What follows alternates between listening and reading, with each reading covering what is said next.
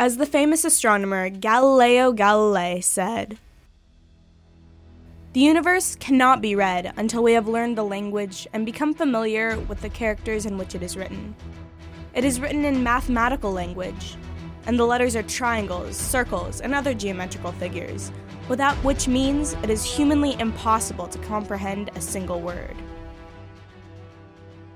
I'm Uma Kocherlakota, and this is the third episode of the WHJE podcast WomanMade. In the last episode, I discussed the history of women in engineering.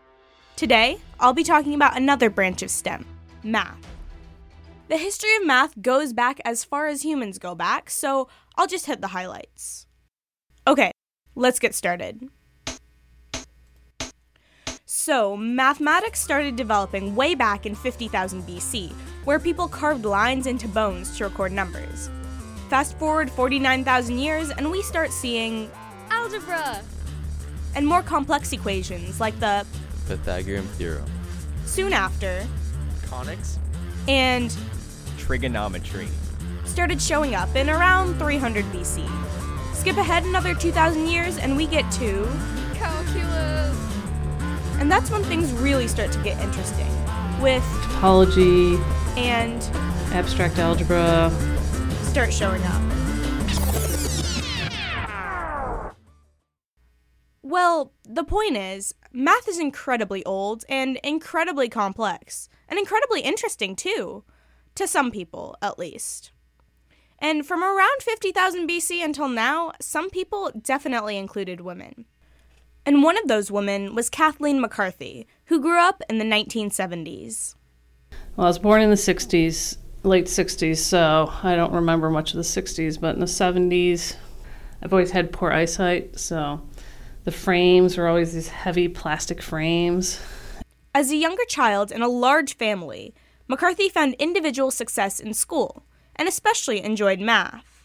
I was really into school because it felt like a safer place. I grew up in a very large family. There were 10 kids, seven boys, three girls. I was number nine, so I felt at school it was, uh, I had a chance to succeed and actually get noticed. I always liked math. I thought it was kind of interesting. It's very objective. So, you know, the problem with English, it can be very subjective and determines how the person wants to interpret what you're doing. Whereas math, it's, you know, you can check your own answers and you can see if it's right. It kind of was uh, calming in a way because it was very logical. And uh, I could do it. so it helped too. But although she enjoyed math, she did have some difficulty when pursuing her college degree in mathematics. But when I was in college, I was taking some math and one of, and I actually took a semester off because I did so poorly, and I'm like, I don't think I like it anymore because I had a teacher that just didn't make sense to me. And I decided to go back because I was taking all this physics, and I couldn't keep up because they expected you to know all this math. And when I went back and I started taking the math again, the teacher I had there said, he's like, there's people who are good at math and there's mathematicians, and you're a mathematician. So he really encouraged me to go into studying it. So, what did that mean to you? Like, there's people that are good at math and there are mathematicians. It felt like it could be um,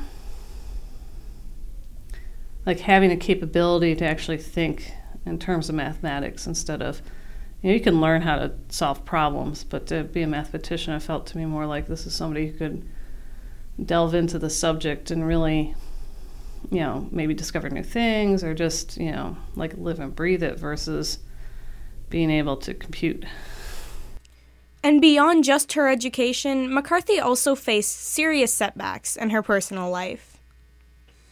Well, I was going for, um, I w- thought I was going to go for a PhD in mathematics.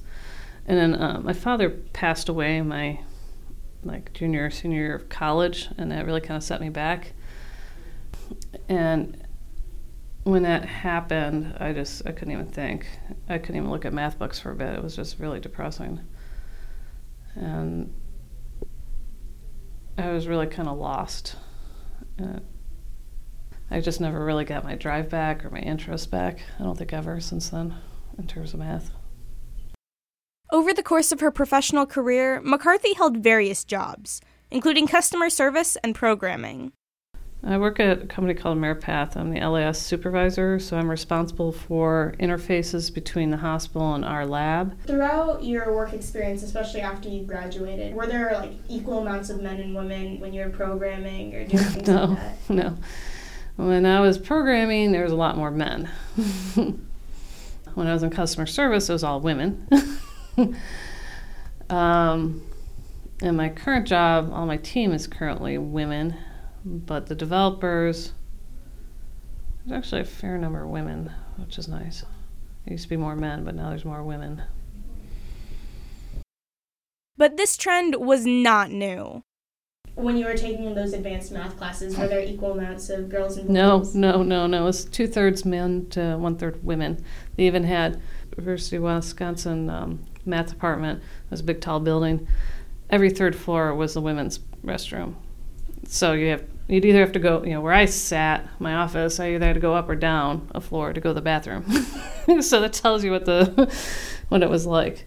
At college, Mhm. a lot of men. I don't remember many women actually. I was at Wayne State University in Detroit. And then at college, a lot of men. There's a few women, but a lot of men. However, despite McCarthy's experiences, as time has gone on, the amount of girls taking advanced math classes has definitely increased.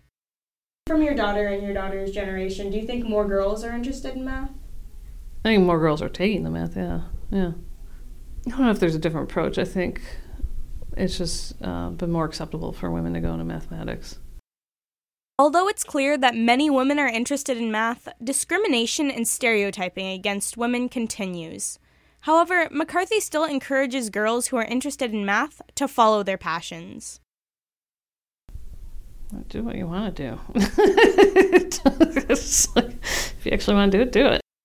For more information about this podcast or for more stories like this, visit WHJE.com. For WHJE Radio, this has been Uma Kocherlakota.